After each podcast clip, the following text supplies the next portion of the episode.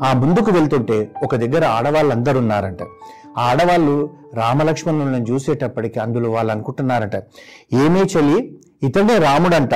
ఎంత సుందరుడే కోటి మన్మధులు కూడా వీరి ముందర పనికిస్తారా? అనేటప్పటికీ ఇంకొకరు అంటున్నారంట చక్కగా చెప్పావే అయినా నీ పిచ్చి గాని ఎంత చక్కని వాడు చూడు చూడు చక్కని చక్కదనానికే చక్కదనం తెచ్చిన వ్యక్తి అందానికే అందమంతా పులకరించి పు- పులిమించినట్టుగా ఉంది అన్నారంట. బాగు బాగు ఇంకొకరనట దేవతల సౌందర్యము వీరి ముందర ఏం సరిపోతుంది? దిగదుడిపే కదా అన్నారంట. అయితే అనేటప్పటికి ఇంకొకరు అన్నారంట ఏం చెప్తున్నారు? దేవతలను గొప్ప చెప్తున్నారు. ఆ రాముడు చూస్తుంటే మనకి ఎలా ఉంది? శ్రీ మహావిష్ణువు ఉన్నాడు ఏమున్నాడు? నాలుగు చేతులతో ఉంటాడు. ఆ నాలుగు చేతులతో ఉన్న శ్రీ మహావిష్ణువును మనం ఏమి గొప్పగా చెప్పుకుంటాము? పరమశివుణ్ణి చూడండి పంచముఖాలతో ఉంటాడు. అదేమి అందమే ఆ బ్రహ్మదేవుణ్ణి చూడు. నాలుగు ముఖాలు ఉన్నాయి ఇక శివుడు అంటారా? పంచముఖాలతో ఉంటారు. ఆ దేవతలు ఏం పనికిస్తారే? ఈ రామచంద్రమూర్తిని చూస్తుంటే ఇంకా తనివి తీరతలేదన్నారంట అయితే ఇంకొకరు అన్నారంట వారు దశరథ మహారాజు పుత్రులు.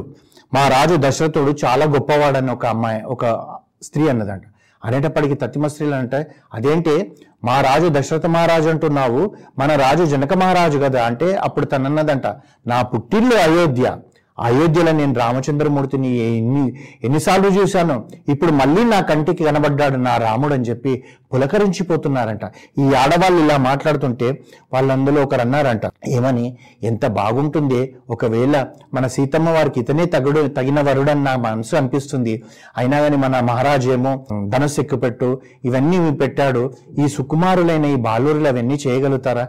చేస్తే ఎంత బాగుంటుంది? ఎందుకంటే పండక్కో లేకుంటే శుభకార్యానికో అత్తవారింటికి మతిలా నగరానికి వస్తే మనం మళ్ళీ మళ్ళీ ఈ రాముడిని దర్శనం చేసుకోవచ్చు కదా అని చెప్పేసి ఇంకొక స్త్రీ అన్నదంట. అనేటప్పటికి ఆ ఎవరైతే అయోధ్య నుంచి వచ్చిన అమ్మాయి అన్నదంట. ఏంటిది రాముడు ఎక్కువ పెట్టలేడని అంటున్నావు? రాముడు వల్లనే కదా అహల్యకు శాప విమోచనం అయిందని పెద్దలు చెప్తుంటే నేను విన్నాను అంటుంది. రాముడు అలా అది ఏమీ లేదు. అది నిమిషాల మీద ఎక్కుపెట్టగలుగుతాడు అని అన్నారంట. అని ఈ విధంగా వాళ్ళు అనుకుంటున్నారంట.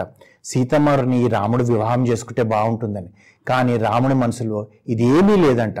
అలాగే ముందుకెళ్తుంటే చిన్నపిల్లలందరూ ఆడుకునే పిల్లలు రాముడిని చూసేటప్పటికి ఆటలన్నీ వదిలేసి ఆ రాముడి చుట్టూ చేరిపోయి ఆ రాముడి చేతులు ఒకరు పట్టుకుంటున్నారంట. నడుము ఒకరు పట్టుకుంటున్నారంట ఒకరు గుంజుతున్నారంట. ఆ రాముణ్ణి చూస్తుంటే వాళ్ళకు అన్నీ మర్చిపోయిండ్రంట ఒక చంద్రుణ్ణి చూస్తున్నట్టుగా అనిపిస్తుందంట. రామచంద్రమూర్తి ఆ చిన్న పిల్లలందరినీ తను ఎంతో ప్రేమగా వాళ్ళ తల నిమిరి వాళ్ళతో మంచిగా మాట్లాడి ముందుకెళ్తున్నాడంట.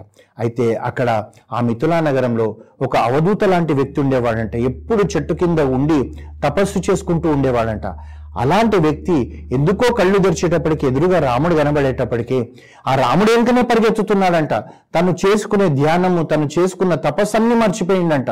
తానేమనుకుంటుండంటే అసలు శ్రీ ఇక్కడ నడిచొస్తున్నాడా అన్న భావనతోటి అలా పరిగెత్తుతూ పోతున్నాడంట. ఆ విధంగా వాళ్ళు పోతుంటే కొద్దిసేపు అయినాక రాముడు భయపడుతూ తమ్ముడుతో అన్నాడంట నాయనా లక్ష్మణ చీకటి పడుతుంది. మనం తొందరగా వెళ్ళాలి. గురువులు మన కొరకు ఎదురు చూస్తుంటారన్నాడంట. చూడండి రాముడు నిజంగా రాముడు భయపడుతున్నాడా? భయానికే భయం పుట్టించి ఆ శ్రీమా విష్ణువు తాను ఎందుకు అలా ప్రవర్తిస్తున్నాడు? అంటే మనకు నేర్పిస్తున్నాడు నువ్వు పెద్దలకు మాట ఇస్తే నువ్వు వెంటనే ఇంటికి వెళ్ళిపోవాలని ఇది గురువు గురువుల దగ్గర ఒక్కరి దగ్గరనే నాణ్య అంటే కాదండి. మన మన పిల్లలే ఉన్నారనుకో స్నేహితులతోటి ఆడుకోవడానికో అలా బయటికి వెళ్ళడమో చేస్తారు. ఎప్పుడొస్తావురా అంటే ఎనిమిదింటికి వస్తానంటాడు వాడు ఎనిమిదింటికి రాకపోవడానికి కారణం ఏంటంటే వాడు ఏనాడు కూడా రామాయణం వినలే.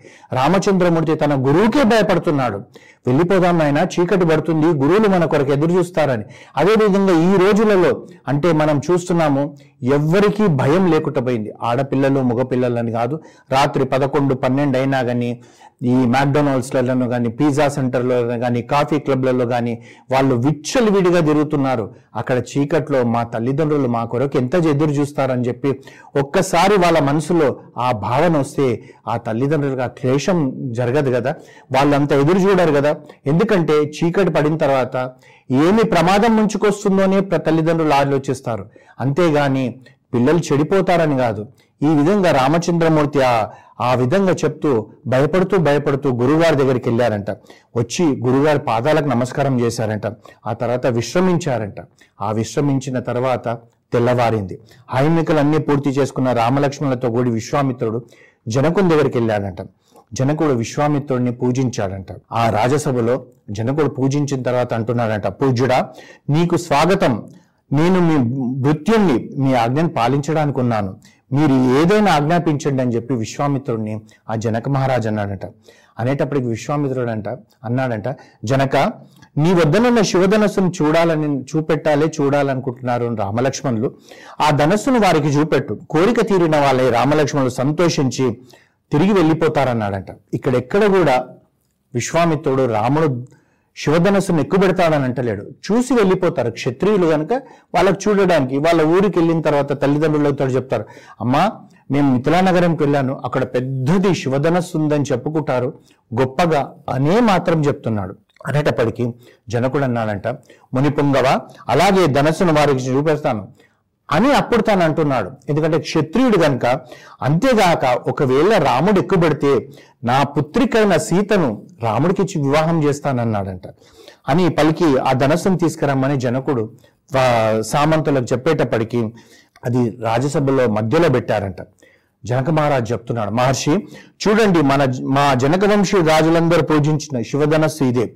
ఇంతవరకు ప్రయత్నించి ఎక్కుపెట్టలేకపోయిన రాజులందరూ పూజించిన శివధనస్సు ఇదే. సురులు అసురులు గంధర్వులు యక్షులు కిన్నరాదులు దీన్ని ఎక్కుపెట్టలేకపోయారు. దీన్ని వంచి నారి కట్టి బాణం సంధించే శక్తి ఎవరికుంది? అట్టి మహత్తమైన ఈ శివధనస్సును రాజకుమారులకు చూపెడతాను. చూడండి అన్నాడు.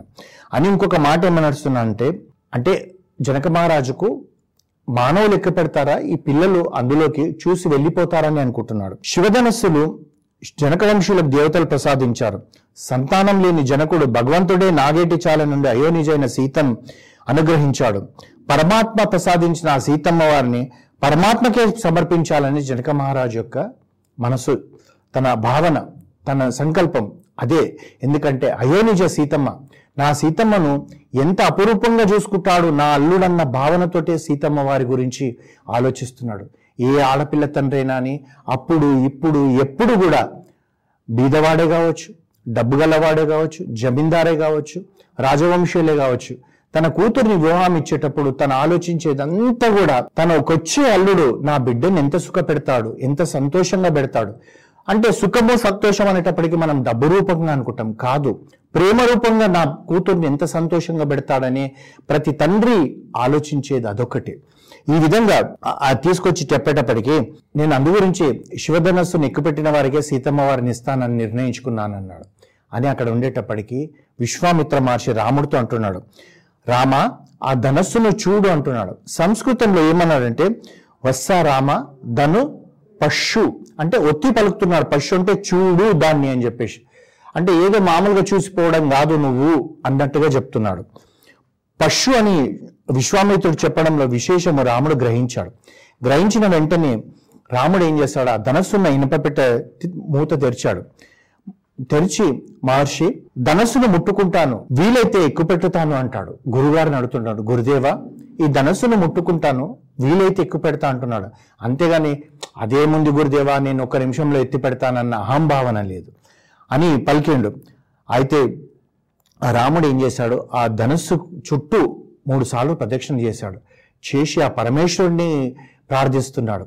నీ నువ్విచ్చిన ఈ ధనస్సును నేను ప్రదక్షిణ చేయడం వల్ల నీకే ప్రదక్షిణ చేసినట్టుగా భావిస్తున్నాను పరమశివ అని చెప్పి రాముడు ఆ విధంగా ఆ దాన్ని అంతా చూశాడట. అయితే అందరు అక్కడ ఉన్న వాళ్ళు అనుకుంటున్నారంట వీరాది వీరులైన ఎంతో మంది వచ్చి దీన్ని ముట్టలేకపోయారు ఈ పిల్లలు ఏం ముట్టుకోగలుగుతారు అనుకున్నారంట. హే భగవాన్ అయితే అక్కడ అందరూ ఉన్నారు. అక్కడ పైన నుంచి సీతమ్మ జనక మహారాజు భార్య చెలికత్తులు అందరూ చూస్తున్నారు. ఆ రాముణ్ణి చూస్తుంటే వాళ్ళందరి మనసులో ఏముందంటే అసలు ఈ ధనస్సు గిన్నస్సు ఏమీ లేకుండా సీతమ్మ వారి వివాహం చేస్తే సరిపోతుంది కదా? ఈ జనక మహారాజుకు ఇదేం పిచ్చి? ఇది ఎత్తితేనే ఇస్తానంటాడు ఏంటిది? ఇంతకు మించిన అల్లుడు ఎక్కడ దొరుకుతాడని చెప్పి అందరు ప్రజలందరూ అనుకుంటున్నారంట. అయితే అందరు గుసగుసలాడుకుంటుండ్రట. హే భగవాన్ ఇతడు మా సీతమ్మకు భర్త కావాలి జనకపురికి అల్లుడు కావాలి. రాముడు శివధనస్సు విరిచేటట్టుగా నీవే కనికరించాలని చెప్పి జనకపురిలో ఉన్న వాళ్ళందరూ కూడా ఆ పరమశివుణ్ణి ప్రార్థిస్తున్నారట. సీతమ్మ తల్లి మాతృదేవి సునాయనాదేవి చెలికత్తలతో కలత చెందుతూ మాట్లాడసాగిందట. బాణాసుర రావణాది వీరులెత్తలేని ఈ ధనస్సును బాలుడైన ఈ రాముడెత్తుతాడా జనక మహారాజుకు సలహా ఇచ్చేవాళ్ళే లేరే. ఏదైనా జరిగితే దశరథుడికి ఏం ఏం మొహం పెట్టుకొని మనం సమాధానం చెప్తాం? ఎందుకంటే దశరథుడు జనకుడు స్నేహితులు. ఇది ఎక్కుపెట్టి ఎక్కడ జారి పడతాడేమో రాముడు. అప్పుడు జనక మహారాజు దశరథుడికి ఏం సమాధానం చెప్తాడో? ఈయనకి ఏదో పిచ్చి పట్టినట్టుందని చెప్పేసి వాళ్ళు కలత చెందుతున్నారంట. అయితే ఈ విధంగా కొందరు అనుకుంటుంటే కొందరు మనుషులు అనుకుంటున్నారంట ఆ చెలికతో ఒకరు అంటున్నారంట సీతమ్మ తల్లితోటి సీతమ్మ వారి అమ్మగారితోటి. సీ తల్లి తేజవంతులైన వయస్సుతో నిమిత్తం ఏముందమ్మా? చిన్నదిగా తెలిసే సూర్యమండలాన్ని లోకంలో అంధకారం అదృశ్యం చేయడం లేదా? అంత పెద్ద సముద్రాన్ని అగస్త్యుడు పానం చేయలేదా అమ్మా? అన్నారంట. అనేటప్పటికీ ఈ విధంగా అనుకుంటుంటే మంత్రం చిన్నదైనా సరే తల్లి త్రిమూర్తులు ఆ మంత్రానికి స్వాధీనం అవుతలేరా? అమ్మా సందేహం వద్దు. రాముణ్ణి చూస్తుంటే ఈ ధనుసు ఎక్కుపెడతాడనిపిస్తుంది అని అంట